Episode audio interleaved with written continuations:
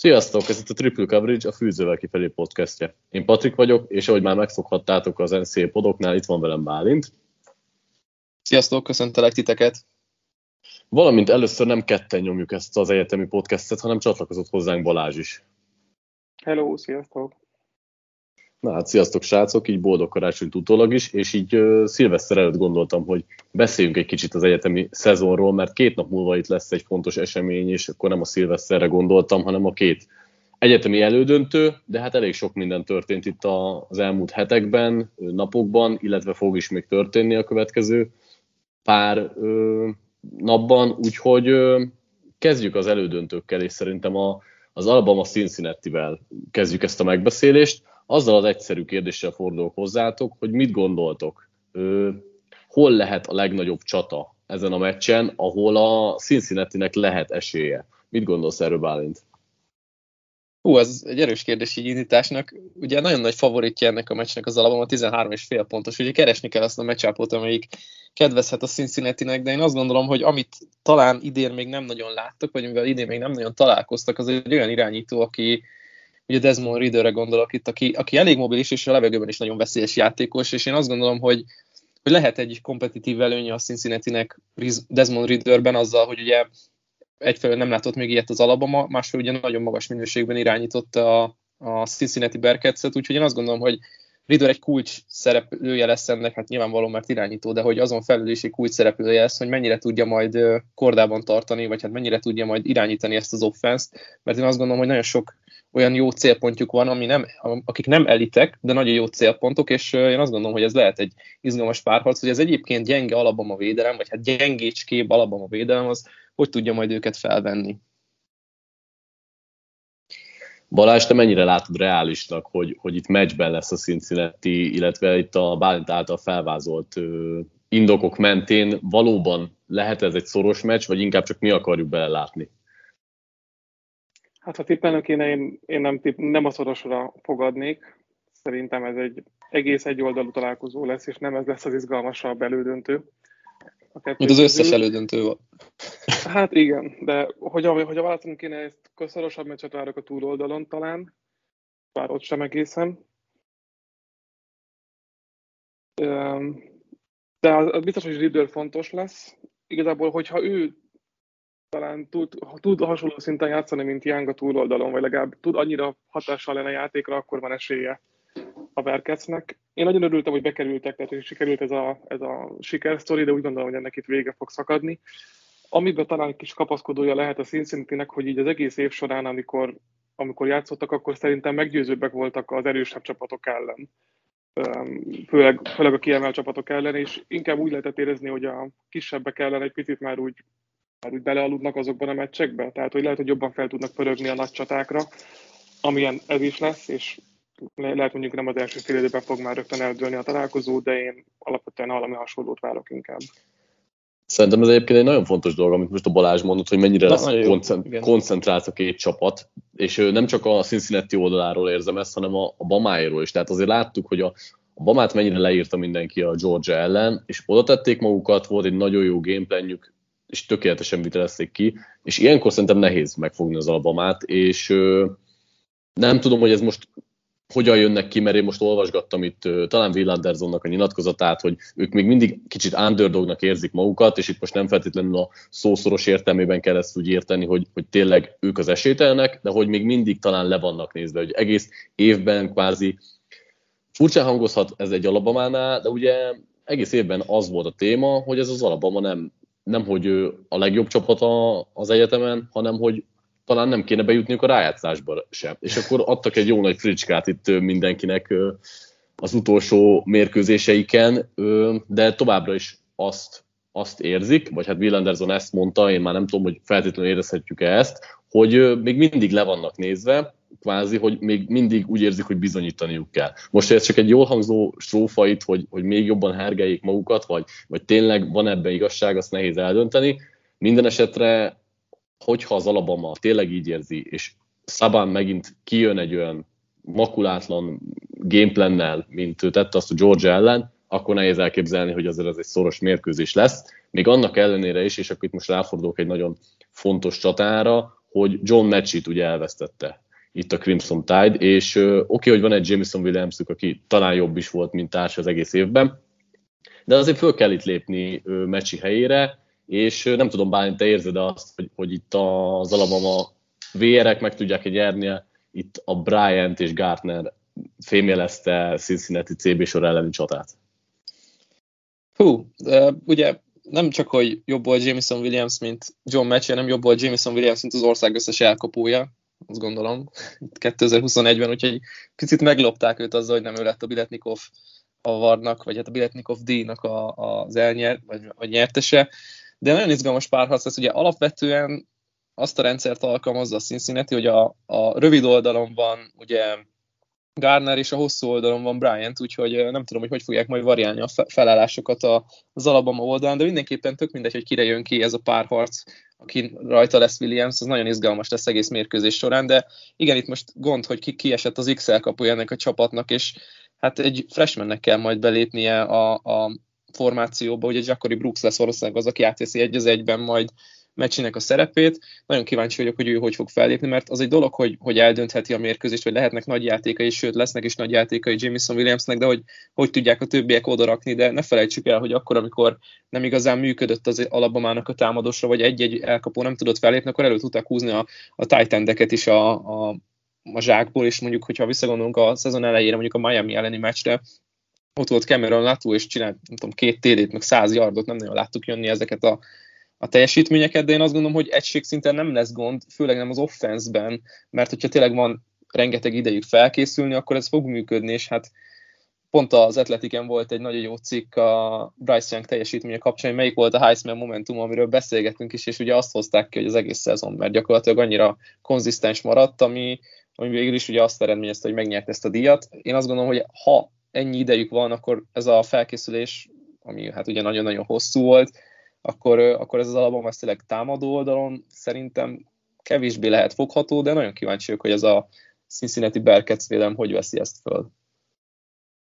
Balázs, mit érzel egyébként, hogy milyen meccsen lehet esélye ez Cincinnatinek? Egy brusztolós, fizikális meccsen, ahol mondjuk limitálják a nagy játékukat, azért itt a Cincinnati-en mondjuk Sanders, Van Fossen vagy Brewers, de akár Gardner is egy erős fizikális focit játszik, és lehet kicsit meg tudják folytani az Alabamát, vagy pedig egy olyan meccsen, ahol mondjuk pakolják fel a pontokat, és mondjuk elképzelhető, hogy az Alabamának a védelme, aki azért idén néha inkonzisztens volt és sok pontot engedett, egy 60-70 pontos találkozón esetleg nyerhet a Cincinnati. Melyik állhat közelebb a valósághoz?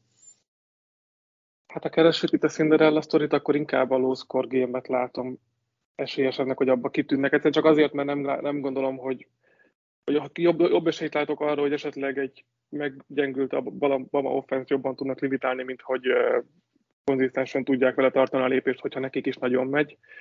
De egyébként én akartam még reflektálni arra, amit te mondtál, ez a Bama underdog szerep, hogy mennyire lehet ez csak puffogtatás, meg jó hangzó szlogán, szerintem teljesen egyébként az, de ha olyan értelemben gondolunk egyébként erre a mondatra, hogy ők underdogok, hogy mi lenne, hogyha a tavalyi, vagy 2 évvel ezelőtti, vagy gyakorlatilag az elmúlt 5 év bármelyik Alabama-jával találkozna a jelenlegi, akkor végig is van igazság abban, amit mondanak, hogy valóban ez egy gyengébb csapat. Tehát, hogy ez most a foghatatlan kategóriából visszalépett a halandók közé, és csak egyszerűen jók. És ilyen szempontból egyébként lehet, hogy így kéne értelmezni ezt a kijelentést, amit mondtál, hogy ez a Bama ez most nem annyira jó, mint a korábbi években, hogy mindenképp azt kell mondani, hogy gyakorlatilag jöhetne bárki szembe az egyetemi ligából, el tudják venni, vagy ők lennének egyértelműen az esélyesek és kérdés nélkül. Pont ezen a Bearcatsen úgy gondolom, hogy nem lesz nagyon változás, és nem is látom, hogy egy ilyen alacsony pontú meccsen tudnák tartani ezt találkozót. Én egyébként Williams-től is hiába a jó corner csapat, alapvetően nagy meccset várok, és úgy gondolom, hogy nem lesz akkora hatása ott a 2 cornernek rá a Houston elleni döntőben a Bearcatsnek is igazából egy elkapót kellett volna tartaniuk, Nathaniel Dayt, akit alapvetően egyébként nem sikerült egyébként megfogni, tehát nem volt csendes meccse, és le tudta választani a Houston a cornerekről, és Bush ellen, Hicks ellen küldték leginkább coverage-be, és az ő zonáikba küldték be, és alapvetően jól tudott játszani. De hasonlót várok most is, hogy nem fogják erőltetni azt a meccsapot, ami nehéz lenne Williamsnek, vagy nehezebb lenne, hanem megtalálják majd azokat a pontokat, ahol könnyebb meccsapja van, és ezáltal inkább azt mondom, hogy nyer 30-40 szerzett ponttal az Albában, és a Szíszi mondjuk alig lépi át a 20-at.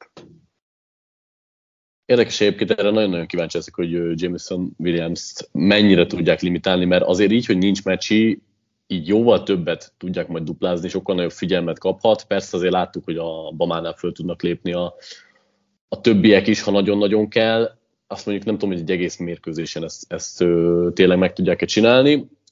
Egy picit beszéljünk a másik oldalról is, hogy itt Will Andersonék mire lehetnek képesek, mert a Georgia ellen egészen fenomenálisan helytáltak, és mit gondolsz, Bálint, hogy szerintem az egyik kulcsmatchup lehet az, hogy a Bama pass rush az mennyire tudja sakban tartani a Cincinnatinek a támadó falát, és szerintem itt elég könnyen elbukhat a Bearcats, hogyha a Will Andersonék kijönnek egy ilyen 4-5 szekkes meccsel, akkor nem hiszem, hogy Ridderéknek itt lesz momentuma. Igen, itt alapvetően nagyon fontos kiemelni ezt a párharcot, hogy ki fogja majd kordában tartani, főleg ugye Andersont, aki azért, hát jelentjük ki, hogy az ország legjobb pass rusher-e, bár ugye itt lehet veszekedni ezzel a mondattal, de nálam legalábbis ő. Ugye nagyon érdekes ez a front, amit a két csapat használ, és ugye a Bamáé még inkább, hogy tudják mondjuk Andersont akár csak mozgatni coverage-be, de nem is ez lesz a feladata. És szerintem nekem egy picit olyan érzésem van ezzel a párharccal kapcsolatban, mint ugye, amit tavaly láthattunk a bowl meccsén a Cincinnati-nek, amikor ugye pont a Georgia-val játszottak, és nem igazán tudták megfogni a Georgia pass rushereket, és hát ez volt a végén a tragédia, hogy hiába vezettek nagyjából egész mérkőzés során, ugye ez egész mérkőzésen át nem nagyon volt sikerük a végén, vagy hát ugye nyilván elvesztették ezt a meccset, de nagyon kíváncsiak arra, hogy mondjuk hogy fogják támogatni a linebackerek, ugye Toto és Harris majd ezt a frontot, és habár neked itt emlegetted ezt a perszrás, nekem sokkal nagyobb kérdés az, hogy mondjuk a futásblokkolásra hogy fog menni a Cincinnatinek, mert hogyha ott elbuknak, akkor én azt gondolom, hogy akkor ennek a csapatnak nem sok keresnivalója lesz ezen a mérkőzésen. Valóban ez fontos lehet, mert Jerome Fordnak is voltak itt azért nagyon nagy meccsei, és szerintem az mellett néha elsiklottunk, hogy ugye Ridderről beszéltünk általában, és persze Ford nem egy nagyon-nagyon klasszis futó, de azért a futójáték az nagyon sok meccsen kisegítette a Cincinnati-t, hogy volt egy stabil játékuk, onnantól kezdve meg Ridderéknek is már könnyebb dolga volt. Hozzátéve, ami visszakanyarodva megint, amit az elején említettél, hogy azért Ridder lábon nagyon veszélyes lehet, és ez akár ez egy kulcs pillanata, vagy kulcs momentuma lehet az egész meccsnek. Maradt bármi játékos, párharc, bármi olyan, amit még erről a másról szeretnétek megosztani? Vagy lépjünk tovább?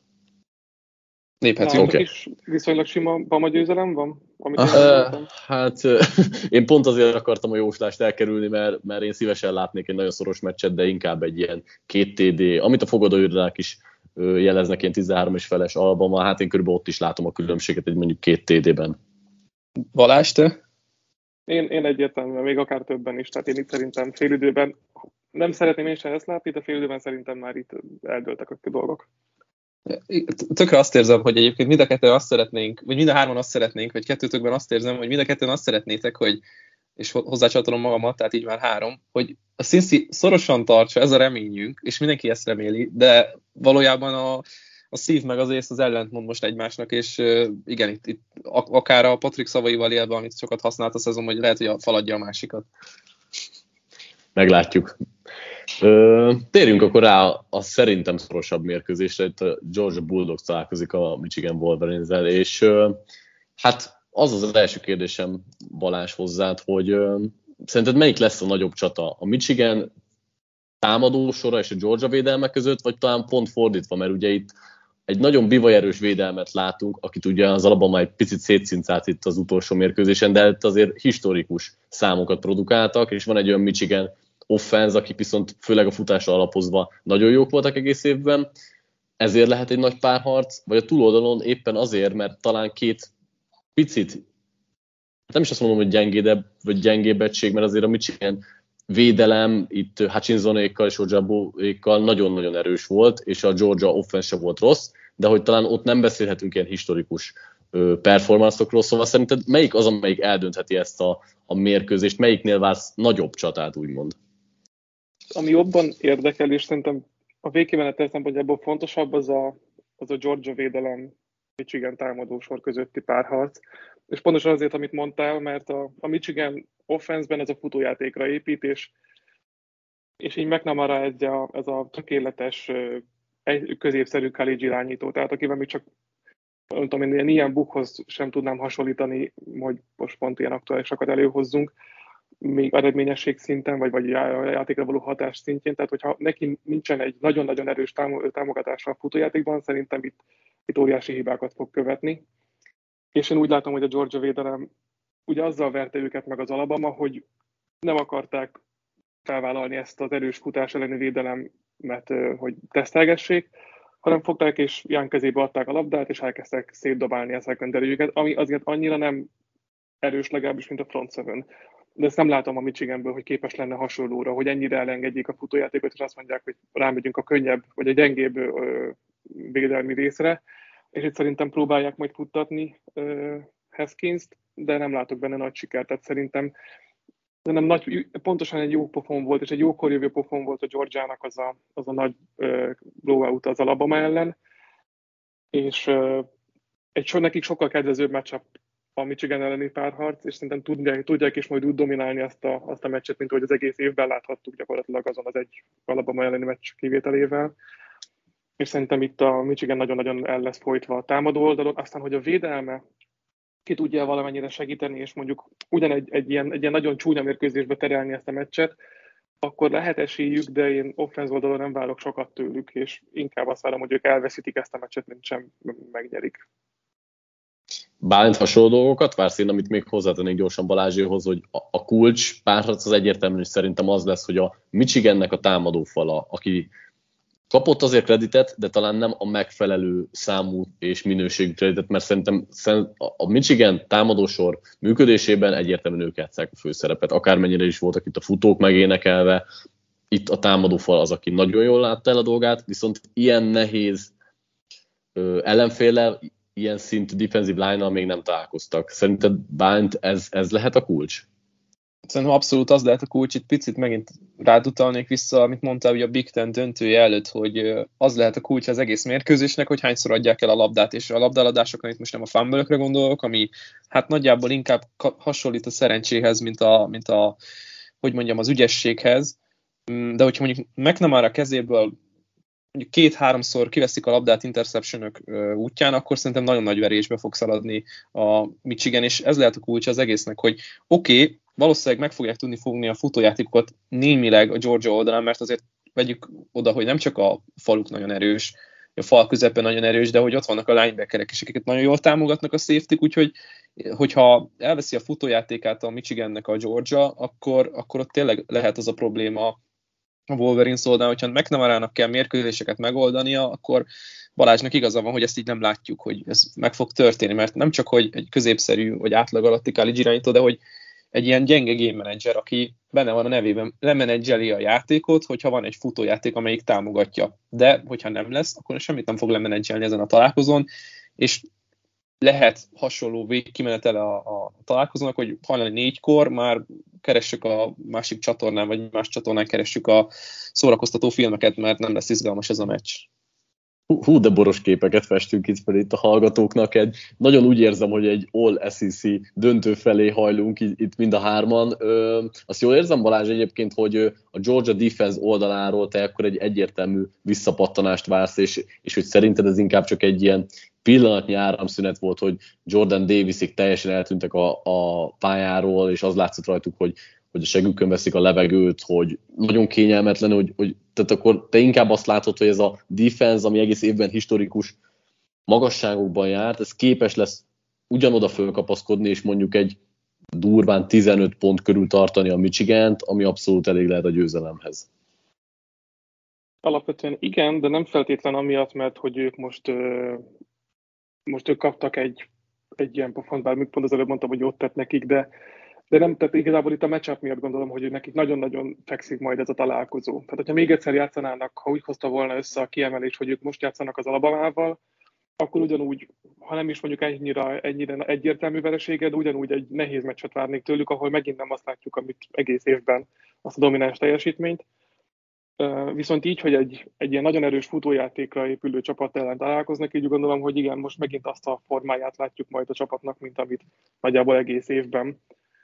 mert egyszerűen ez a felállás fekszik a Georgia védelemnek. Hogyha megint jönne egy nagyon erős passzoló csapat, és nem tudom, nyilván most nem a szintet, csak a stílus mondanám, tehát mondjuk jönne velük szembenek esetleg egy Pittsburgh, ott megint lehet, hogy még akár jobban is félteném őket, vagy valami hasonló erősebb passzoló, jó irányítóval játszó csapattól, de így, hogy egy gyenge game manager, ahogy jól mondta Bálint, és egy erős futójáték van ellenük, szerintem ők dörzsölik a tegyerüket, hogy jól jött ki nekik ez a párharc.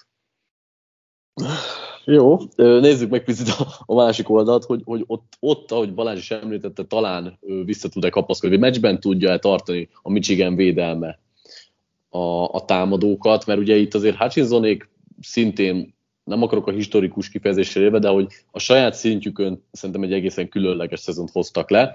A Georgia oldalán pedig szerintem megosztó a kép, mert Stetson Bennettet senki nem tartja szerintem kiváló irányítónak, alapvetően elvégezte a feladatát, amikor kellett, és azért itt olyan játékosokra támaszkodott, mint mondjuk a freshman Brock Bowers tight end, aki nagyon-nagyon jó volt itt a szezon végén, a futójáték szintén kiváló volt a Georgiánál egész évben.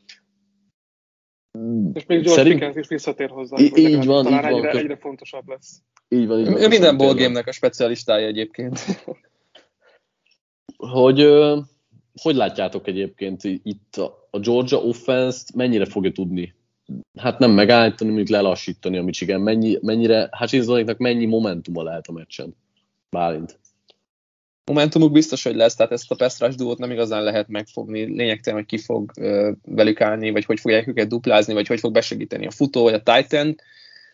Nem lesz egyszerű dolguk, de mindesetre azért az érdekes, hogy azért picit lesajnáltuk itt a Michigan, de most megnézegettem ilyen points per drive statisztikát, tehát hány pontot szereznek drive-onként, és azért 6. az országban ebben a mutatóban, és 10. abban, hogy mennyit kapnak. Tehát, hogy elég jó a balansz az offense meg a defense között, ott vannak a felső polcon. Az a gond, hogy a Georgiával néznek szembe, akik a legjobbak, úgyhogy itt ez aggaszt minket a leginkább. Szerintem a Georgia támadósora az jóval jobb match-up egyébként a Michigannek, mint a fordított oldal, úgyhogy én azt gondolom, hogy itt lehet keresni valójuk, főleg akkor, ha mondjuk teljesen el tudják bizonyítani az egyébként rutintalan és szintén egy ilyen középszerűen irányító Stetson Bennettet. Hogyha a pass rush megérkezik, és tényleg tudják dominálni őket, amellett, hogy mondjuk nem futja szét a Georgia a Michigan védelmét, akkor lehet keresni valója a Michigannek, de tényleg itt a sztárokban kell keresni majd a titoknyitját, ugye a kulcsot, mert én azt gondolom, hogy egyébként csak akkor lesz esélyük, hogyha szétütik az irányítót. Jó, hát mondjuk egy-egy tippet akkor, bár én nagyon úgy veszem ki a szavazaitokból, hogy ez egy viszonylag könnyedebb Georgia győzelem lesz, még ha nem is annyira könnyed, mint az Alabama-ja túloldalon, de azt jól érzem, hogy akkor azt várjátok, hogy a Georgia jut a döntőbe, és mondjuk egy ilyen TD környéki különbséggel? Mert én mondjuk ezt várom, hogy nagyjából egy TD lesz közte a végén. Balázs? Itt egyébként nehezebben tudnék jósolni, mert itt jobban belelátom, hogy tényleg egy csúnya mérkőzés lesz ebből, ahol egymást érik csak a pántok, és ilyen mezőny pozíciós párharc alakul ki. Legalábbis ebben az esetben lenne esélye a Michigannek, de alapvetően én is egy SEC döntőt várok újra. De mondjuk, hogyha azt kell mondani, hogy melyik meglepetés, vagy tehát a melyik meglepetés eredménynek látok nagyobb esélyt, akkor mindig inkább a Michiganét, mint a Cincinnatiét. Alapvetően én is azt gondolom, hogy a Georgia elviszi ezt a meccset, de hogyha picit tovább gondolunk a döntőre, akkor melyik döntő párharc lehet? Jó, nyilván a Cinderella sztori, a Cincinnati Michigan lenne az igazi, de hogy ha mondjuk odaadjuk a Michigant az Alabamának, akkor lenne nagy baj szerintem, mert akkor nem lehetne élvezni azt a döntőt, és szerintem inkább akkor bár kicsit ilyen szájhúzósan, de akkor nézzük meg újra az Alabama Georgiát, bár azt gondolom, hogy nem tesz jót szerintem a college football, hogy mondjam, nívójának, hogy ugyanazt a mérkőzést lejátsszák két fordulónyi különbsége, most lényegtelen, hogy eltelik köztek egy hónap, de hogy igen, ez a Georgiai, ez a párharc. Ez alapvetően egyébként alapvetően ez mindig egy érdekes kérdés, amit itt a végén mondtál, hogy mennyire tesz jót az egyetemi focinak, hogy mondjuk megismétlődik az SEC döntő, de ugyanakkor bennem meg mindig van egy olyan, hogy a két legjobb csapat játsza a végén a döntőt, és hogyha ez az Alabama és a Georgia, akkor ez van. Tehát jövőre lehet bizonyítani a többi csapatnak. Jelenleg én is erre látok a legnagyobb esélyt. Picit én is unom, hogy az SEC döntőt fogjuk újra nézni, meg hogy Bama, Georgia, igen, egész évben őket hallgattuk, de hát Istenem, ők a legjobb csapatok, akkor nem igazán tudok ebbe belekötni. Elbén ezt az Ohio State-en őket nézném. Pont ezt akartam mondani, hogy ha belegondolnék, hogy melyik csapatnak van legjobb esélye a Bama ellen, akkor egyébként az Ohio State-nek. Igen, abszolút. Ez valahol egyébként sajnálatos dolog, hogy pont nyilván egyébként egy nagyon-nagyon jó meccsen, tehát élvezet volt megnézni azt a Big Ten döntőt, vagy hát előtte lévő meccset az utolsó fordulóban, de hogy egyébként, hogyha ott az Ohio State nem szúrja el azt a végjátékot, és megnyerik a Michigan elleni meccset, akkor gyakorlatilag azt lehetne várni, hogy egy jó döntőnk lesz, vagy valahol legalábbis összekerül ez az Alabama Ohio State, és lesz egy jó meccsünk, így gyakorlatilag bármelyik párharcon nézek, mindig az Alabamát fogom kihozni szinte egyértelműen, bár a Georgia ellen van Georgia-nak lenne valóban a legtöbb esélye, azért én is egyetértek. Oké. Bármi kiegészítés az elődöntőköz, vagy akár már a döntőre előnézve egy gondolat, már lehet, hogy még el tudunk még podcastet csinálni, úgyhogy arról azért nem akarok bővebben.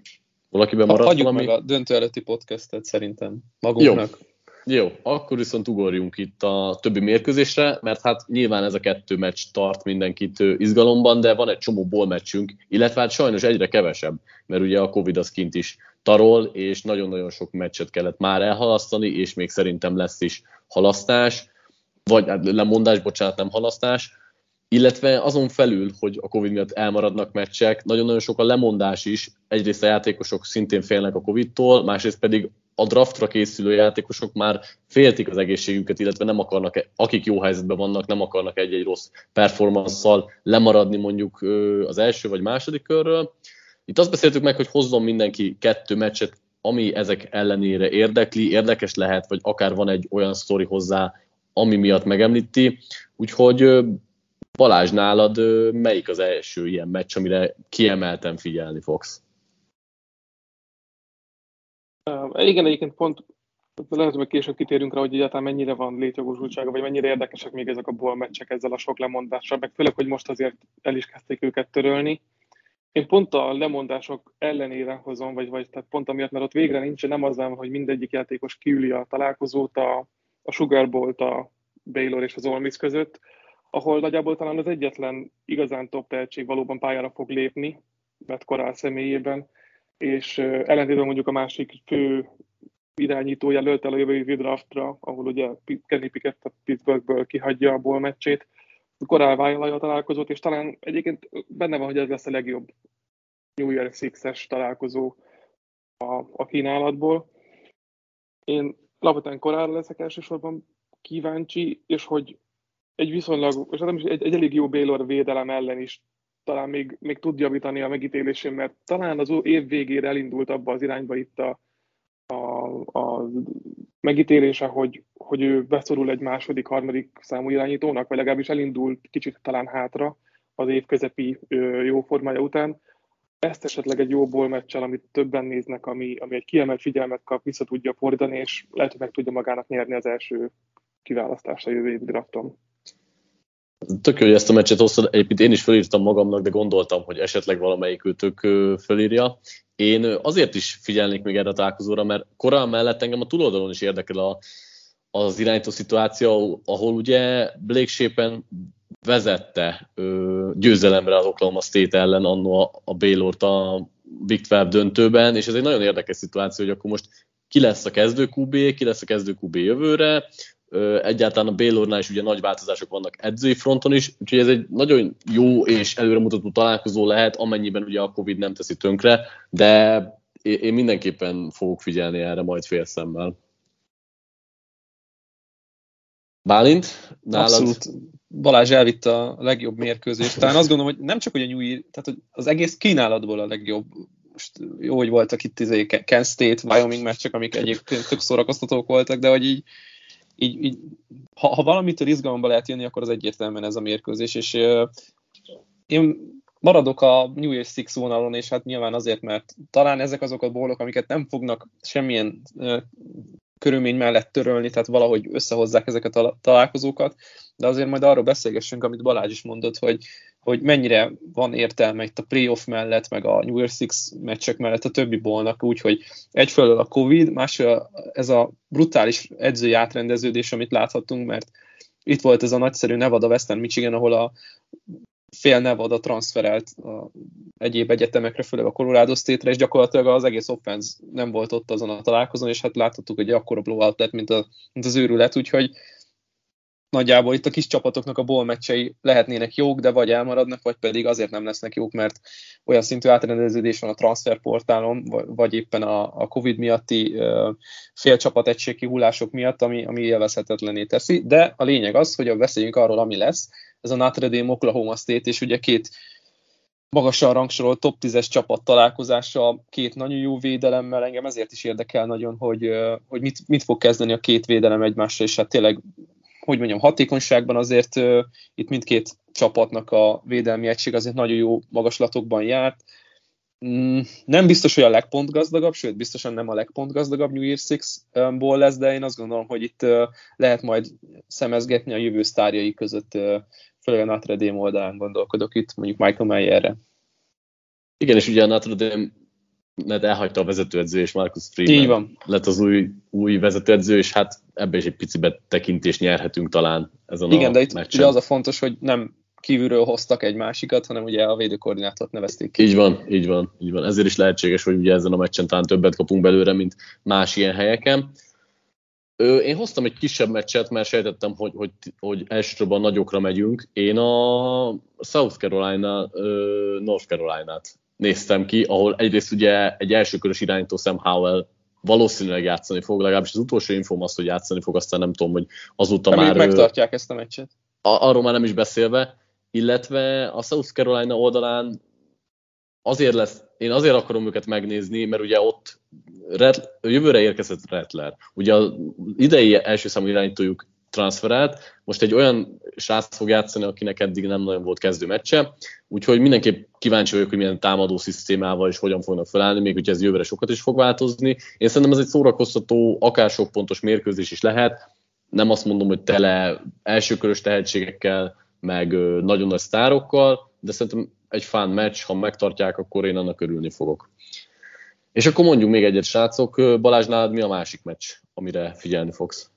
A másikra már nem New Year Six-et hoztam, az inkább csak nem is a meccs kiléte, vagy legalábbis lehet, hogy izgalmas lesz remélhetőleg, de hogy maga a sztori mögötte, ez a nagyon jól nevű Tony the Tiger számból választottam, ahol egy ilyen a maradékokat gyorsan összerakták egy találkozóra.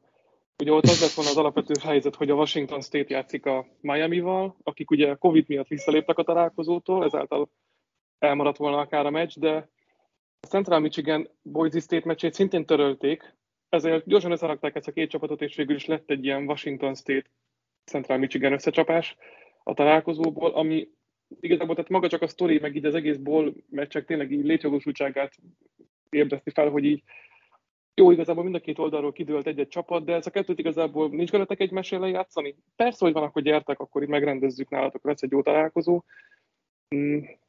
Nem tudom, hogy ilyen bármi érdekessége lesz egyébként itt is, ugye lesznek főedzőcserék Washingtonnál, és ebből esetleg lehet valamit már nézni, vagy sejteni előre, de a Miami-nál érdekes lett volna, hogy mi a helyzet a Van Dyke irányító helyzettel, ugye ebben nem kapjuk meg, akkor végül is, mert a Central Michigan lesz az ellenfél, csak sajnos pont rossz időben játszák ezt a találkozót, de akinek nincs szilveszteri programja, az még az elődöntők előtt egy kis felvezetőként, aztán délután 5, Magyarország időszakban is egész korán, délután 5 óra körül kezdődik, 6-kor kezdődik a találkozó, annak egy ilyen kis felvezető találkozónak érdemes lehet megnézni, ha amúgy is college futballt nézne aznap este.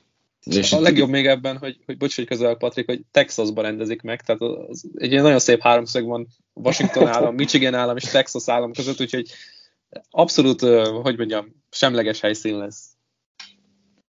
Igen, szerintem egyébként még akinek van szíveszély programja, az is benyomhatja a készülődéshez, az alapozáshoz, akár szórakoztató is lehet. Itt most megint egyébként majd mindjárt átmegyünk a két szőbólon, amit még bánta hoztunk, aztán rátérhetünk erre a témára, hogy akkor minek van létjogosultsága, mert egy picit tényleg az az ember érzése, hogy legyen valami, ezért összeálltunk egy csomókat a nézőknek, meg a támogatóknak, de hogy hát nagyon esetleges ennek a bólnak is a megrendezése. Na de Bálint, te mit hoztál második meccsnek?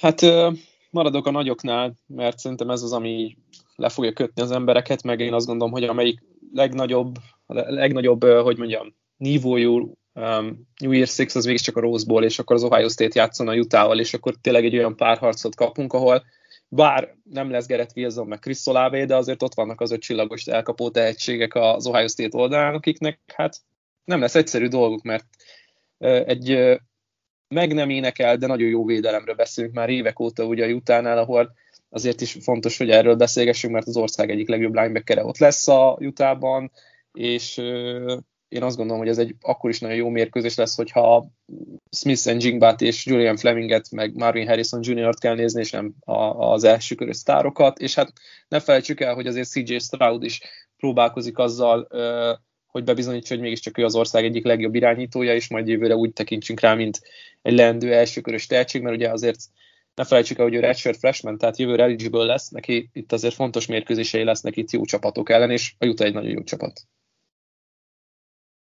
Szerintem egyébként én majdnem a Rose Bowl-t hoztam, tehát nekem a Sugar Bowl lett végül a választás, ez lett volna a második. Szerintem valóban talán a másik igazán izgalmas találkozó, és főleg azért, mert itt a top elkapók, meg Petit Fryer, meg stb. Kiülése ellenére itt a beugró játékosok is nagyon izgalmasak lehetnek, akik pont 2022-ben lesznek majd valószínűleg központban, és talán ez lesz az első megmérettetései Flemingnek, meg Egbukának, de nyilván nem tudom, 15-20 targetet várok Smith&Jigba fele.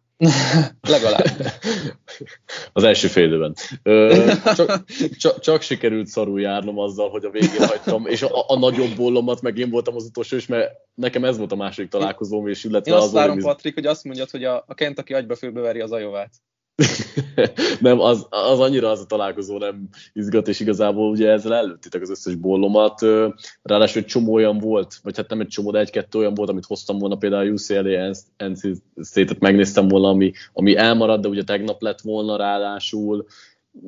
Most így hirtelen nem is tudom, melyik az, Oklahoma, Oregon. Tessék. Vagy ma este egy Virginia Tech Maryland. Ma este egyébként lesznek jó mérkőzések, de nem feltétlenül a Maryland találkozóra gondoltam, bár lehet, hogy abba is belenézek majd később.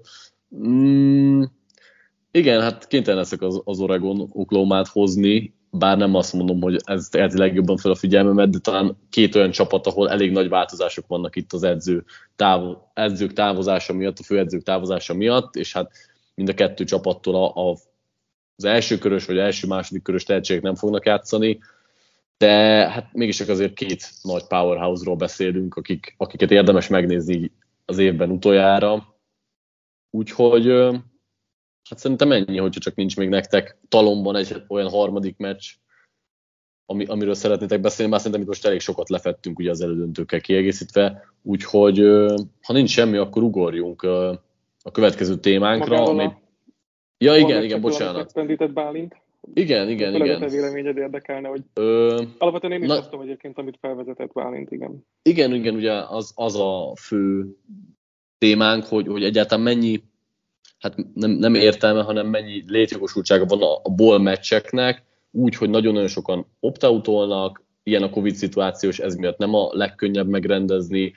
Igazából nézői fronton sem tudom, hogy mennyire érdekes a nézőknek, mert persze van valamennyi presztízse ezeknek a meccseknek, de hogy azért ez mégsem olyan, hogy megnyersz egy elődöntőt vagy egy döntőt, és akkor erre később is a saját szurkolóidon kívül sokan fognak emlékezni, mert a saját fanoknak ez egy nagy mérkőzés. Persze sokan át is szelik az országot, hogy megnézzék, de a semlegeseknek talán így, hogy nincsen tétje a meccseknek, így kevésbé érdekes. És hogy mi a ti véleményetek arról, hogy meddig kellene, vagy meddig érdemes ezeket a bowlokat megtartani, vagy egyáltalán érdemes őket megtartani, azzal számolva, hogy a draftra készülő játékosok valószínűleg le fogják mondani, most a Covid szituáció miatt nagyon nehézkes megszervezni is ezeket, és talán nem is a legszerencsésebb, hogy általánosságban ti megtartanátok ezeket, vagy inkább eltörülnétek a bowl szezont, és valami más kialakításba gondolkoznátok. Bálint, nálad, te ugye már részben elmondtad, de hogy akkor te egyáltalán nem tartanál bowl meccseket az elődöntőkön kívül, vagy azért egy párat megtartanál, viszont nagy részét eltörölnéd? Egy picit tovább gondolnám ezt a szituációt. Szerintem abból a szempontból van nagyon nagy jelentősége a bowl meccseknek, hogy azért ez ez mégiscsak egy nagyon nagy élmény azoknak a játékosoknak, akik részt vesznek rajta. És hogyha tényleg kiülik a juniorok, meg a seniorok, legalábbis a sztár seniorok, meg a sztár juniorok ezeket a meccseket, akkor olyan freshmanek ugorhatnak be, akiknek az életük egyik legnagyobb élménye lesz az, hogy majd lehet, hogy utána a Walmartban lesznek eladók, de hogy az életük egyik legnagyobb élménye az, hogy egy ilyen bowl meccsen játszottak. Ilyen szempontból szerintem ennek a tradíciónak meg kell maradnia, de az nagy kérdés bennem, hogy mi a jövője ennek az egésznek, mert egyfelől ugye itt a négy csapatos rájátszás már egy picit elvette az élét ennek az egész történetnek, de hogyha mondjuk bővíteni fogják ezt a dolgot, ugye a rájátszás képet, akkor mondjuk 12-16 csapatos, 8 csapatos rájátszásnál még kevésbé lesz értelme ezeknek a találkozóknak, viszont amiket megrendeznek, és ugye ezeket a bólokat beterelik majd ebbe a negyeddöntő, elődöntő ágba, azoknak tényleg lesz magas minőségű találkozót fognak eredményezni. Úgyhogy ilyen szempontból érdekes, hogy mekkora szakadék lehet a nagy bólok, kiemelt bólok, mondjuk tényleg van egy 12 csapatos elődöntő 4 bye week-es, a 4 legerősebb bye week-essel, és ugye ott megrendezik a kicsik között, vagy hát a résztvevő kisebb csapatok között a többi bowl meccset, akkor mekkora szakadék lesz a playoff és a többi kisebb bowl között. Ez lesz nagyon érdekes, hogy ezt majd hogy fogják megoldani, mert jelen helyzetben egy ilyen se ide, se oda nem tart ez az egész, mert hogy tényleg egy ilyen, megint csak azt a Western Michigan Nevada meccset tudok hozni, ahol az ESPN kommentátorai a csirkepaprikásról beszélgettek, annyira volt jó a meccs. De nem hazudok, ez történt, és tényleg a másik oldalon meg találunk ilyen találkozókat, hogy mit tudom én, Notre Dame, Oklahoma State, amit nem tudjuk a két meccset egy lapon emlegetni. Hát furcsa, úgyhogy majd érdekes lesz, hogy ezt hogy oldják meg. Szerintem maradniuk kell ezeknek a kisebb bóloknak, és csak hát valahogy nagyobb, hype kellene, hogy övezze őket. Balázs, osztod ezt a véleményt? Tehát te is eltörülni, vagy te is megtartanád őket? Hát én, amit felvetett Bálint, azért nagyon jó gondolat lenne, hogy így kicsit felváltaná a helyüket valódi tétmérkőzés a rájátszáson belül.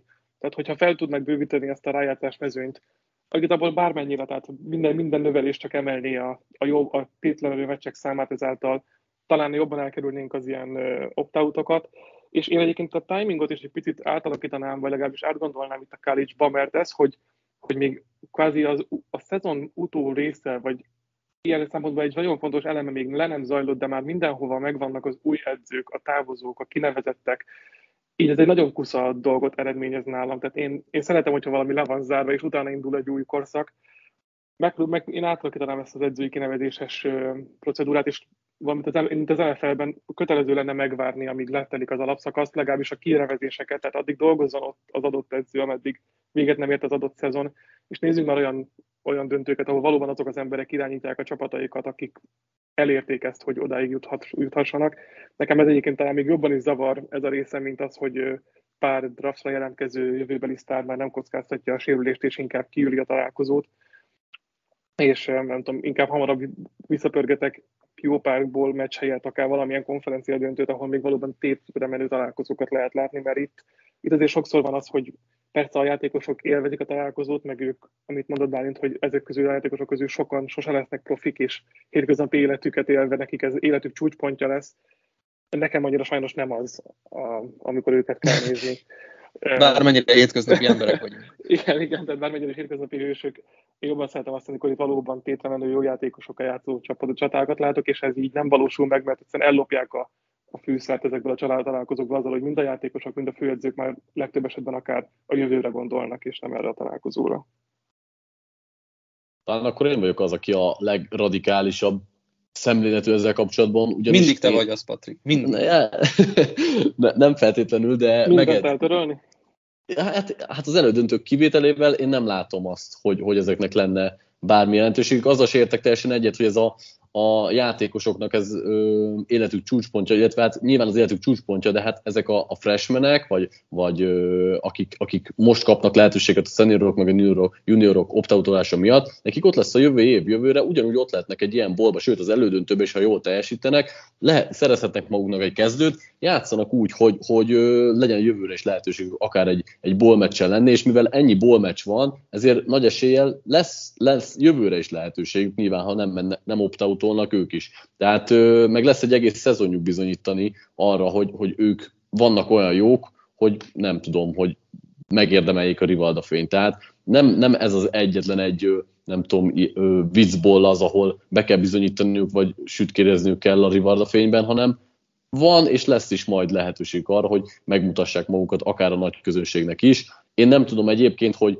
akár csak hármunk közül is, úgyhogy Bálint hatalmas, akár kis csapat fan is, hány meccset néz meg, és jegyez meg ott mondjuk random nevet, azok közül, akik nem kaptak egész évben lehetőséget, most megkapnak. Lehet, hogy lesz 2-3 ilyen ember, de hogy a többségére ő se fog fölfigyelni, és mondjuk 3 vagy 4 sör mellől félszemmel oda pillant, hogy megy egy meccs a tévében, inkább ez a realitás szerintem, mint hogy szépen megnézi, hogy de jól teljesít, de jól blokkolt az a jobboldali gárd, aki egész évben nem játszott. Tehát szerintem ez inkább egy ilyen mese, hogy akkor nekik itt nagy lehetőség jut meg, majd sokan figyelik őket. Ez egy ilyen fán dolog, amit a szponzorok miatt hoztak létre. Láthatjuk is a bowl meccsek nevéből, hogy mennyire komolyan vehetőek ezek a meccsek, és hogy miért jöttek létre.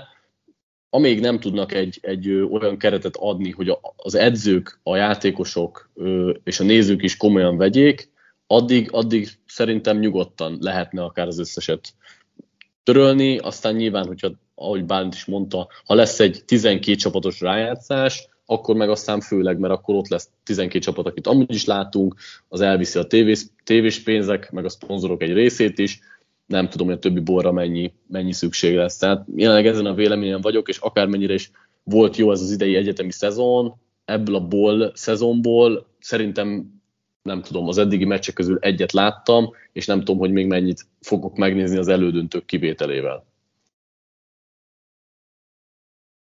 Most így elvettem a kedveteket mindentől?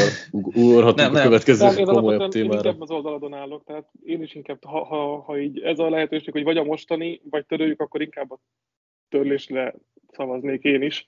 De remélem, hogy inkább átalakulnak, legalábbis egy jó pár átalakul tétmérkőzésé egy kibővített playoff-fal, de amíg ez nem, addig én is a megnézett egyetemi találkozóim legkisebb hányadát teszi ki a valódi bormérkőzések az elődöntőkön kívül.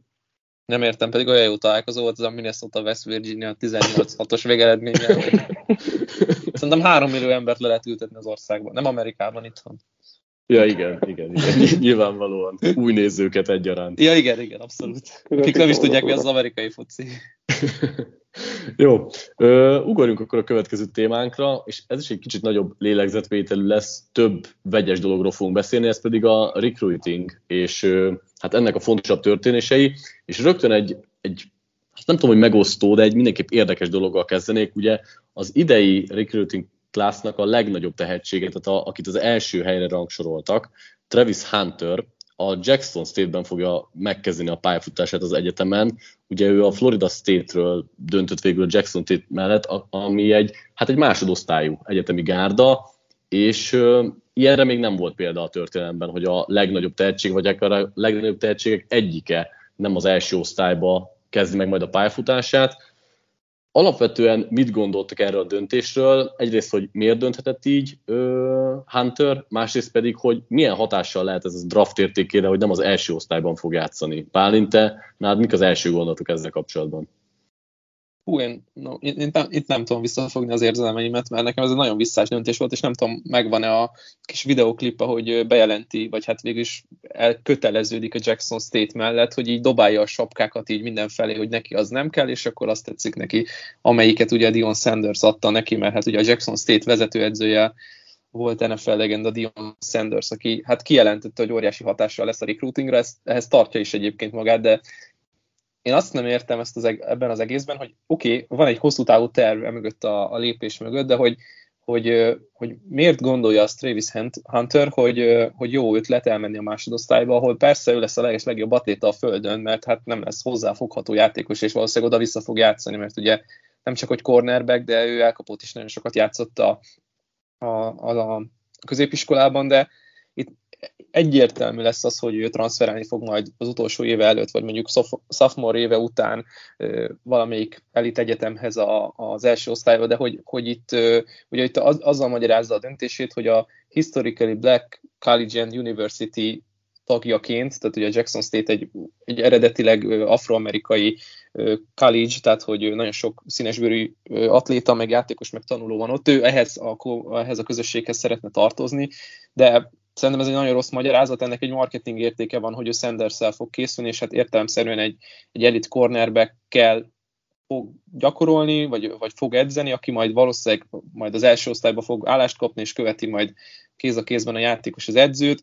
Nagyon furcsa volt ez az egész, főleg ez a drámai, meg teátrális bejelentés mellett nekem nem lett szimpatikusabb Travis Hunter, és azt, amit kérdeztél még, hogy a draft értékét mennyivel fogja növelni, vagy csökkenteni, szerintem akkor lesz igazán fontos erről beszélgetni, hogyha ő tényleg elhagyja a Jackson State-et, és akkor fog menni az FBS valamelyik powerhouse-ához, mert akkor fogjuk komolyan venni őt is, nem akkor, amikor tényleg csinált 17 interception 4 meccs alatt, mert simán benne van, hogy kétszámjegyű lesz az interceptionjének száma szeptember végére, de mindenesetre nagyon furcsa volt ez az egész, ami itt körülötte lezajlott. Amellett, hogy ugye ő 100-szor kijelentette, hogy a Florida State az ő legfontosabb célpontja, és az élete álma válik valóra akkor, amikor ugye a Seminolesban játszhat.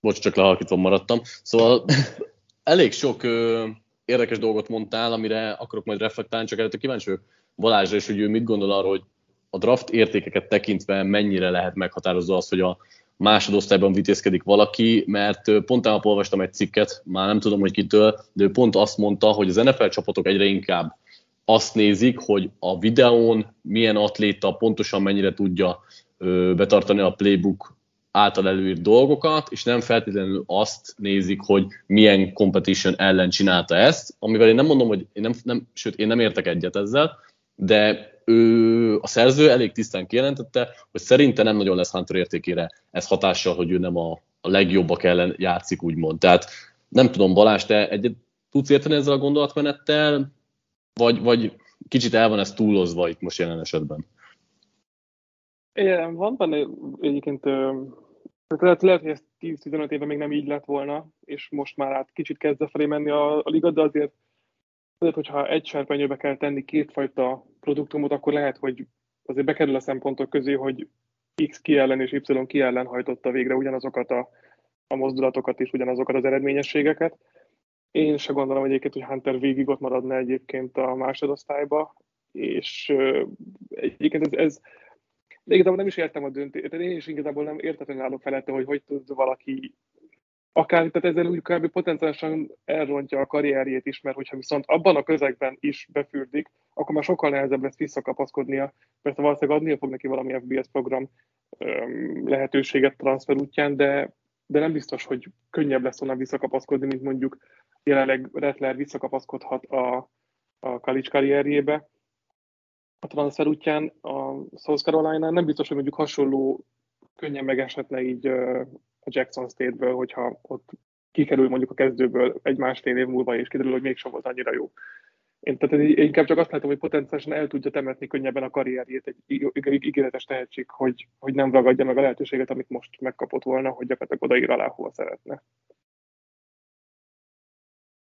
Ez egyébként engem nagyon meglepett, hogy mind a ketten azt mondjátok, hogy transferálni fog, mert számomra akkor lesz csak igazán visszás ez a döntés, hogyha mondjuk egy vagy két év után elhagyja a Jackson State-et. Tehát, ha valaki ilyen teátrálisan kiáll az afro, tehát szerintem ez egyértelműen annak van a döntésében köze, Deion Sanders mellett, hogy az afro-amerikai kultúrára, és igazából erre az egész mozgalomra, ami elindult az utóbbi időben, részben valamennyit fel akarja hívni a figyelmet, és ő ki akar állni ez mellett, az egész mellett, és képviselni is akarja.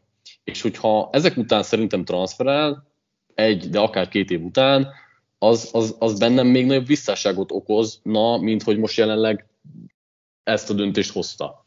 És én, ahogy Bálint is mondta, bennem elég vegyes érzelmeket váltott ki ez az egész bejelentése. Nem csak azt, amit csinált, hanem ahogyan csinálta, ez nekem túl teátrális, túlságosan olyan, mintha egy marketing érték akarna ő lenni. És nálam ez soha nem érje el azt a hatást, amit talán akarnak, mert ők elsősorban inkább focisták, és ebből is akarnak megélni. Ő egy jó focista akar lenni, és nem szeretem, amikor túl nagy társadalmi felelősséget vállal ezzel, főleg, hogy egy ilyen fiatal játékos ember teszi ezt.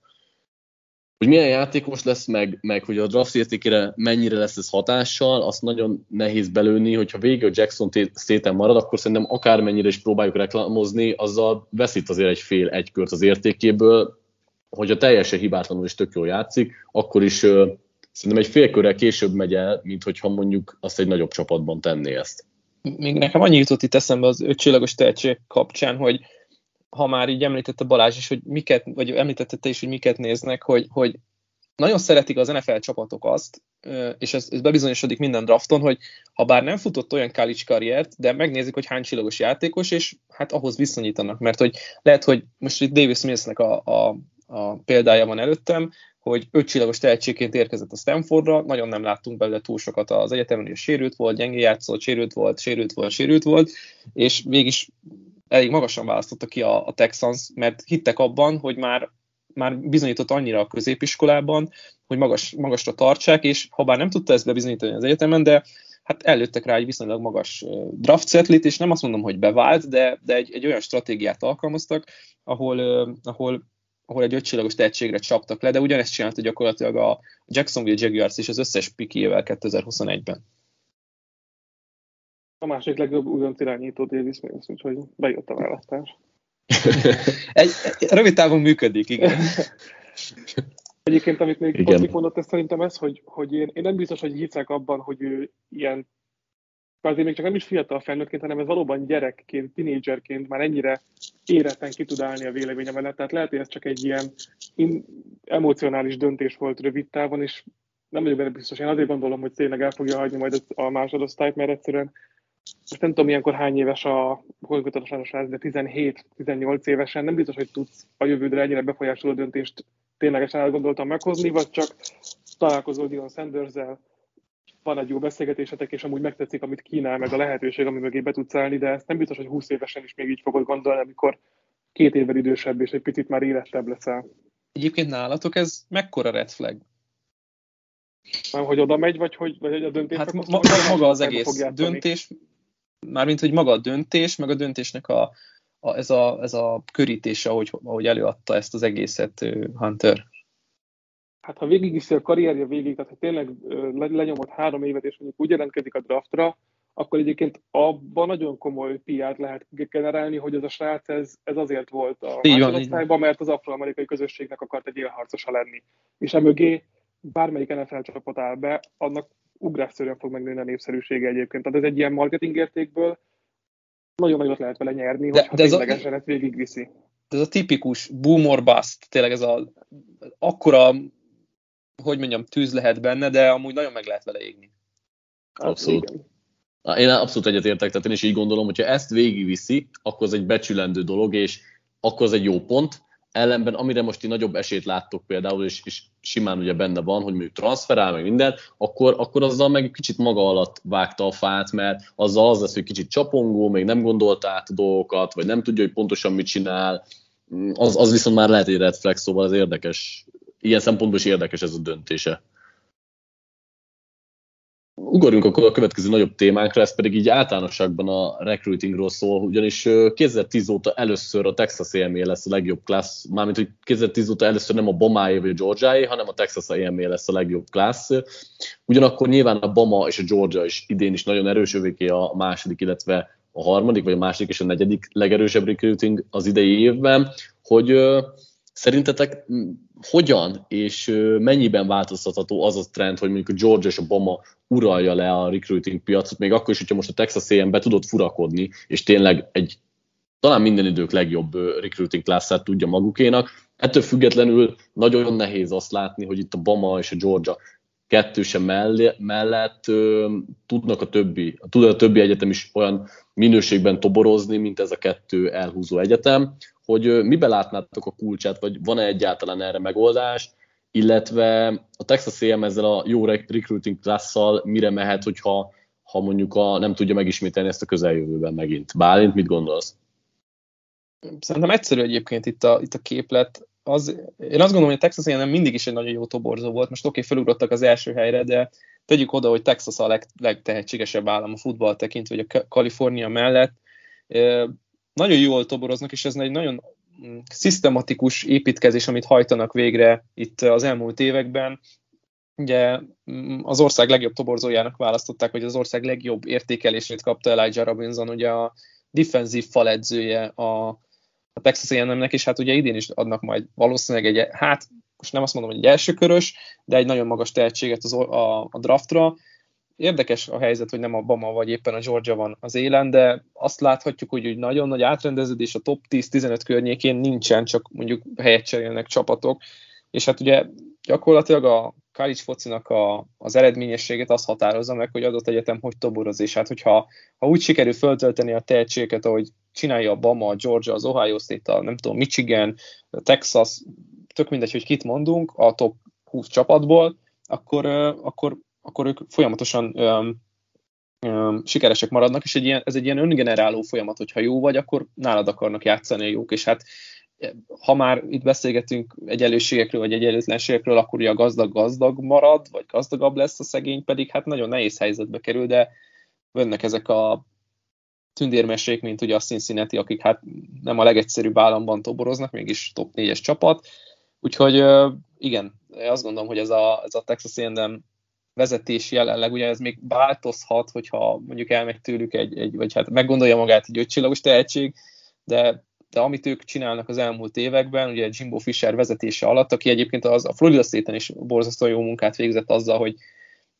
zsákszámra hozta az ötcsillagosokat, én azt gondolom, hogy ez a Texas A&M nagyon jó csapata lesz az SEC-nek a következő 2-3 évben.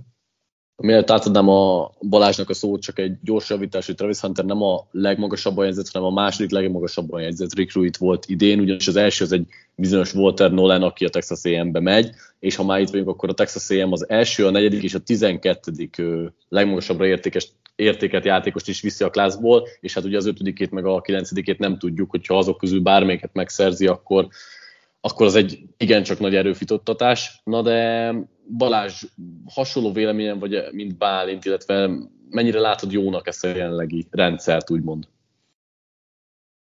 Na, magában a rekrutban én kevésbé mozgok otthonosan, azt követem egyelőre legalábbis legkevésbé így az egyetemi ligába. Nekem csak annyi gondolatom támadt ezzel, hogy most kvázi kicsit meglepetésként nem a legeslegnagyobb egyetemek közül lett idén valaki kiemelkedő. Ugye az ilyen nem kapcsán, aki nyilván egy nagy program, de nem a hagyományos Clemsonok, Alabamák, vagy nem tudom, Ohio State-ek, hanem hogy továbbra is így megvan az a gondolatom, hogy az SEC lesz így a college football szuperligája. És ugye azzal is, hogy a jövőbeni csapatok mozognak be ebbe a konferenciába, és hogy most is mondjuk szintén egy SEC program lett a legjobb újtont, ez így lehet, hogy egy pár éven belül azt eredményezi, hogy így a többi ténylegesen már nem Power 5-ról, vagy ami is most már amúgy is átalakulóban lévő lesz, hanem lesz egy ilyen Power 1 és az összes többi. Nem tudom, hogy egyébként ez a része viszont jó iránya, mert annál viszont sokkal nagyobb és nagyobb terület kéne lefedjen az egyetemi liga, hogy tényleg egy konferenciára csoportosuljanak ezek a jó csapatok. Ezt nagyon jó, hogy említetted, mert a 15 legjobb recruiting classból 7 is az SEC-ben van, és ebben még nincsenek benne az átmozgó csapatok, tehát ez simán lehet a jövőben, úgyhogy a 15 legerősebb classból mondjuk 9-10 az SEC-ben lesz, ami hát tényleg erős kérdéseket vet fel, hogy mennyire igazságos ez a jelenlegi rendszer, vagy mennyire tud kiegyenlítődni a jelenlegi rendszer. Ráadásul a Big 12 és a Pac-12 nagyon-nagyon rosszul áll, kimondottan rossz recruiting class-szal jöttek ki idén, de egyébként akár a Clemson is aggódhat náluk is. Edzők mentek el, a recruiting sem áll jól, szóval igen, ez elég bajos jeleket ábrázol itt a jövővel kapcsolatban. Még csak pár gondolat arról, hogy itt az elmozgó edzők, ugye mi már Bálinttal beszéltünk erről, hogy Lincoln Riley milyen változásokat hozhat, hogy mekkora jelentőség, mennyire tudja a Pac-12 és a Big 12 tartani, Bálint, szerinted itt a tempót az említett SEC-vel akár, de akár a Big 10-nel is, ahol az Ohio State mindig is erős volt, és most talán a Michigan is egy kis teret nyert az idei erős évvel, illetve a recruiting classuk is viszonylag jól sikerült. Hát én a Pac-12-et nagyon féltem. A Big 12-et nem annyira, mert ugye ők is bővülnek, és lesznek érdekes csapataik, új érdekes csapataik. Ugye a Texas és Oklahoma távozókkal, igen, amit mondott, ez a Power 1, vagy Power 2, vagy nem is tudom, Group of 9, már nem tudom, hogy nevezzük őket. Igen, érdekes, ami gond, az a Pac-12, és ugye az is nagy probléma, hogy nem nagyon tudják, és hát próbálják, de nem nagyon tudják az elit tehetségeket ott tartani, mert ugye nagyon jó iskolák vannak a Kalifornia államban, sőt a legjobb iskola is nyilván ott van, hogy a legjobb 10-ből mondjuk 5, és nem nagyon tudják ott tartani a tehetségeket, de jött egy Lincoln Riley, aki ezt talán egy picit megfordíthatja itt, viszont nekem az a félelmem jelenleg, hogy lehet, hogy az lesz, hogy a USC elkakodja ezeket a nagy tehetségeket, és akkor ott meg annyira ki fog magaslani egy darab iskola USC-vel, nem tudja az Oregon tartani a lépést, nem tudja Washington, nem tudja Utah, mindegy, hogy UCLA, bárki, akit mondhatunk, mert nem lesz egy akkora marketing érték a toborzásnak az ő oldalukon, mert Riley annyira elviszi a sót, és lesz egy hogy mondjam, egy titán ott a nyugaton, meg lesznek a nagyfiúk keleten, délen, és hát igen, furcsa helyzetbe kerülhetünk így, hogy lesz egy nagyon erős SEC, egy mindig jó Big Ten, és akkor ott van egy ACC, akikről szerintem ne is nagyon beszéljünk, mert annyira gyengék, hogy az valami csodálatos, és a Big 12 meg itt tényleg valahol a két púrus között mozog, egyszer ide, egyszer oda, és két nagy csapatot el fognak veszíteni, historikusan sikeres egyetemeket, és helyükre mondjuk egy BYU, egy Houston, egy Cincinnati, hát nem rossz, de izgalmas lesz, de jobb nem. Oké, hát nem feltétlenül mondom azt, hogy el tudtad a felhőket üldözni itt a nem, az a baj, hogy konferencia felől. Nehéz azt mondani, hogy ez kiegyenlítődni látszik, mert hogy egyáltalán nem. Jó, még egy dologra akartam itt beszélni, és akkor ezzel át is tudunk kötni az utolsó nagy témánkra, hogy a transferportálnak a térnyerésével, és hogy egyre több játékos hagyja el a klubját, és talál otthont egy másiknál, a recruiting jelentősége mennyivel csökkenhet, mert azért látjuk, hogy itt olyan tehetségek is, mint például a tavalyi legnagyobb, vagy legelőre rangsorolt tehetség, Ewers is elhagyja az Ohio State-et, és a Texansnál fogja folytatni.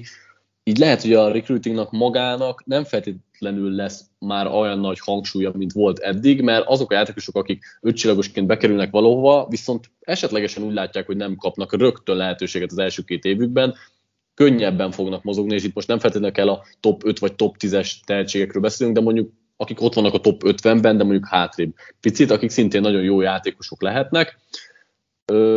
Hozzátéve ugyanakkor azt is láthatjuk, hogy a transferportálon is azért a nagy klubok, mint az Alabama, Georgia, Ohio State, Texas, nem tudom, most csak párat kiemelve, vannak erőfölényben, mert hát itt is azért most ráfordulva már transferportálos hírekre, csak az 5 legnagyobb névben 2 olyan van, aki az Alabamához ment, de hát megemlíthetjük Jameson Williamset vagy Henry Tótót, akik mind a ketten transfer keretében kerültek az Alabamához, és hát láthatjuk, hogy milyen jó szezonjuk volt, úgyhogy nem tudom, Balázs, te látsz, mennyiben látod a transferportálnak a térnyerését, és hogy ez a jövőben mennyire veheti át akár a recruitingnek a recruiting szerepének egy részét, mennyire lehet meghatározó a jövőben? Szerintem sajnos meghatározó lesz, és ez is igazából a nagyoknak kedvez, ahogy mondtad. Tehát, hogyha még kisebb programként el is tud csábítani jobb játékosokat, vagy csak egyszerűen beletalálsz egy kisebb tehetségbe, és akár már freshmanként jó játszik nálad, akkor sem lehet biztos abban, hogy ez a játékos ez egy-két évig még itt a csapatodban lehet, és segítheti a programodat, mert akár új igazi tehetségeket ír bevonzani, mert simán azt mondhatja, hogy köszönöm szépen a lehetőséget, akkor én megindulok, és akkor megpróbálok egy nagy egyetemhez csatlakozni. Most azt hiszem a Mac-ből, nem tudom melyik iskolából, ez a Jay Ducker futó volt, aki bejelentette, hogy szintén a transferportál jelentkezik, mikor majdnem belekerült az év freshman csapatába. Tehát egy viszonylag, nem tudom, talán azt valami a Northern Illinoisból, de ez már nem biztos. Kis csapatokból is egy-egy tehetséges játékos már rögtön úgy gondolja, hogy akkor lehet neki keresni valójában nagy egyetemeknél, nagyobb programoknál, és egyszerűen megvan a lehetőség a kezükben, hogy könnyebben át tudjanak oda siklani, és ez is igazából erősíti az amúgy is erőseket. Most, ahogy te is említetted, amúgy is az ország legjobb csapata az Alabama, mondjuk egy Elite Cornerrel, Eli Ricks-szel tud erősíteni, ráadásul pont egy LSU-ból, aki szintén nem a kicsik közé tartozik, tehát igazából még közöttük is megvan egy ilyen irány, hogy a végén, mint a tápláléklánc tetején van egy nagy ragadozó, aki igazából mindegyiktől csak rabolni tud. És szerintem ez hosszú távon ugyanúgy a college footballnak az értékét fogja rontani, hogy hogy egyszerűen túlságosan sok tehetség lesz a nagyon nagyoknál, és onnan csak a nagyon partvonal mellé kerülők fognak átmenni kisebbekbe vagy közepesekbe, mert egyszerűen a jó rekrutátor útunk mellé a jó transfert is be tudják már húzni a nagyobb programok. Bálint, te mennyire félsz ettől az általunk felvázolt dologtól?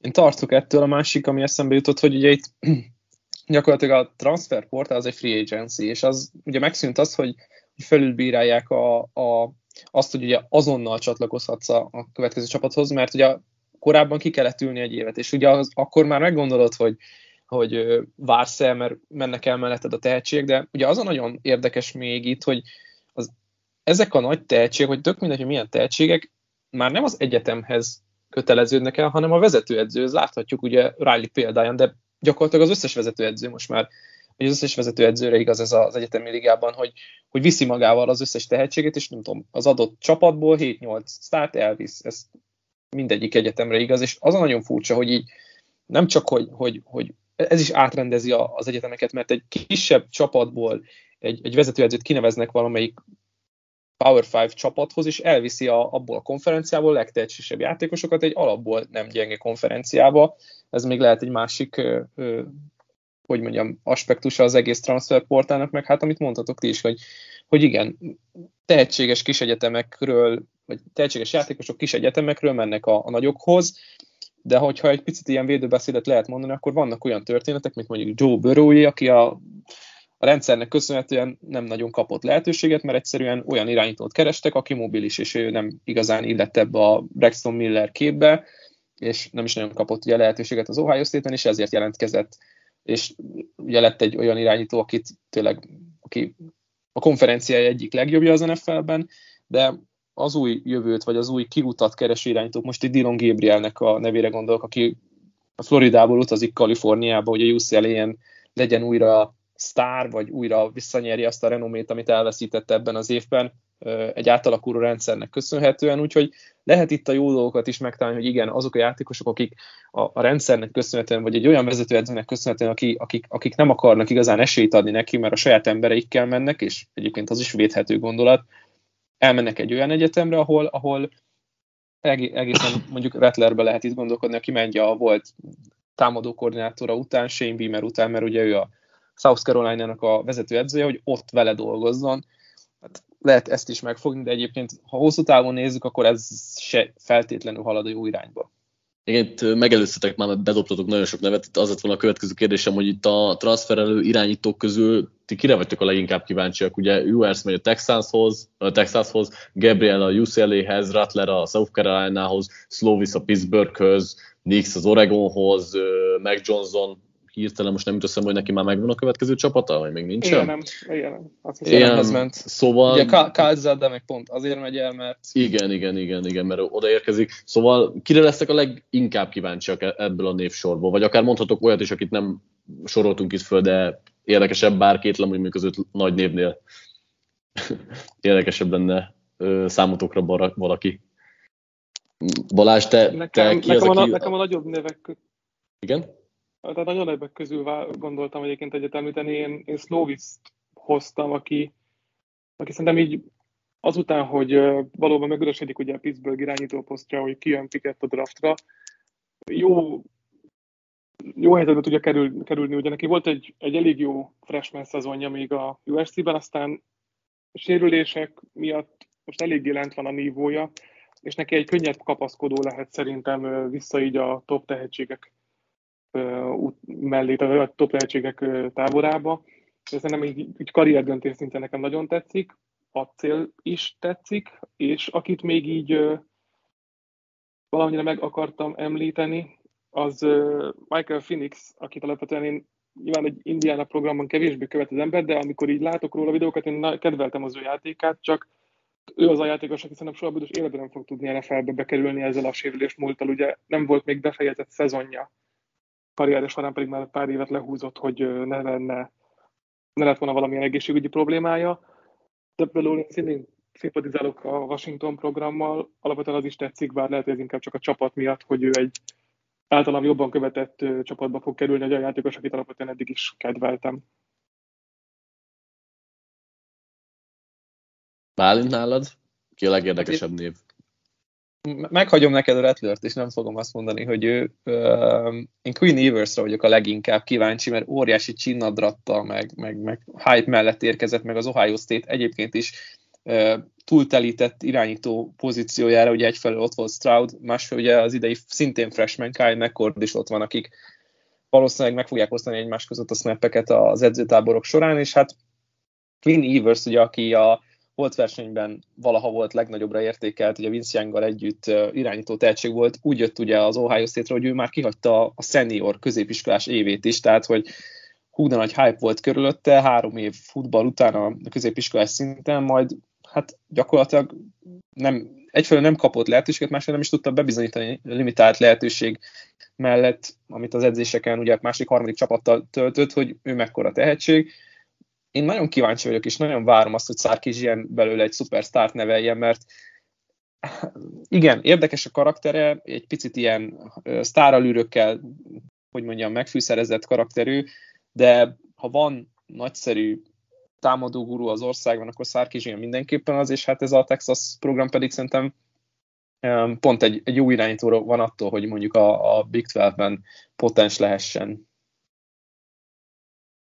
Igen, és ahogy te említetted, én Rattlert hoztam volna, aki ugye hát még lehet, hogy az idei évhez sorolhatjuk, ugye úgy kezdte az évet, hogy 1/1 esélyes volt a draftra, ami nagyon sokat elmond, meg Heisman favorit, meg minden, és azt gondolom, hogy annak ellenére, hogy csúfos idény nem van túl, elvesztette a kezdőt és transferálni kényszerült, ennek ellenére nem hiába beszéltünk róla ilyen magasságúban, mert a tehetség és a képességek abszolút ott vannak benne.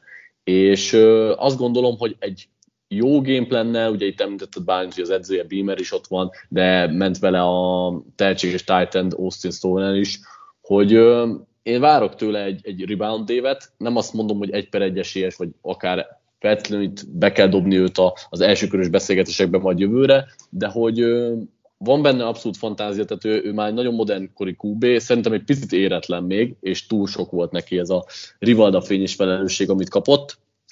Talán most jókor jött ez a pofon, és hogyha alázatosan tudja végigcsinálni ezt az évet, akkor abszolút visszakapaszkodhat az élmezőnybe, vagy a legjobb QB-k közé.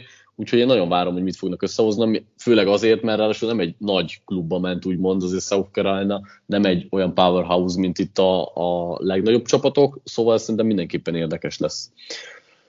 Jó, srácok, van-e még bárki itt transferportában, akit meg akartok említeni? Ugye Eli Ricks-et mindenképp akartam, akit Balázs mondott, hogy az Alabamához az került, meg vannak itt még érdekesebbek, mint mondjuk én Micah Pittman-t hoztam, aki a Florida State-hez megy az Oregontól, de van-e olyan név, aki nem hangzott el, és azt gondoljátok, hogy egy pár szót beszéljünk róla? Valamelyik ötöknek bárki. Nálam egy lett volna még az FCS-ből Cameron Ward, akit még nem, jól tudom, még nem talált csapatot.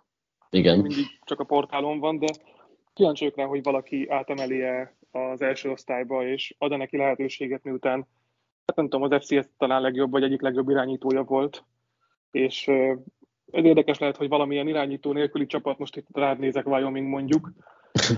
Igen, az a baj. Azt akartam mondani, hogy egyébként hogy inkább a kisebb csapatok maradtak már csak itt irányító nélkül, de ezért lehet érdekes, hogy hova kerül. Hogy neki például lehet lehetőség egy a nagyobbak között megmutatni magát.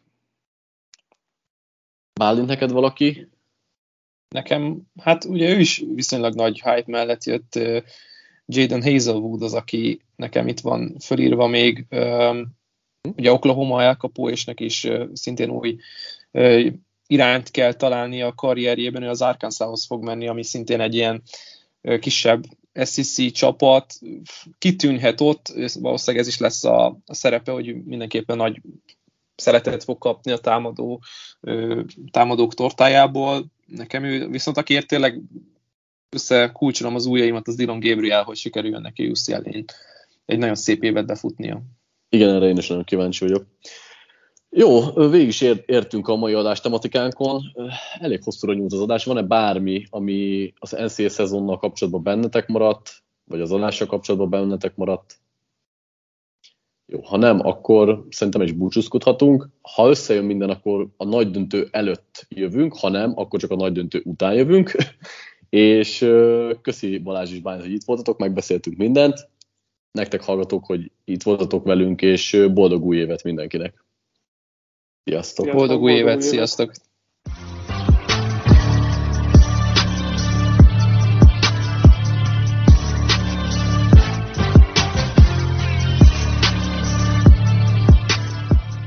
Ha más podcastekre is kíváncsi vagy, hallgassd meg a Béton műsor ajánlóját. El tudod képzelni, hogy a podcastet, amit éppen most hallgattál, fél év múlva már a mesterséges intelligencia generálja? Mi sem. De ha érdekel, eljötte már a gépek lázadása. Hallgass bele az Embertelen Podcastbe. Orsós Lajos vagyok, a műsor házigazdája. Egyelőre még élőben. Egyelőre. Fedezzük fel együtt, hogyan ismerkedik, randizik, mesél és vitatkozik Betty és Péter. Két teljesen mesterséges intelligencia. Lajos, a podcast címét mond még egyszer, léci. Oké. Embertelen Podcast. Ez a műsor a Béton közösség tagja.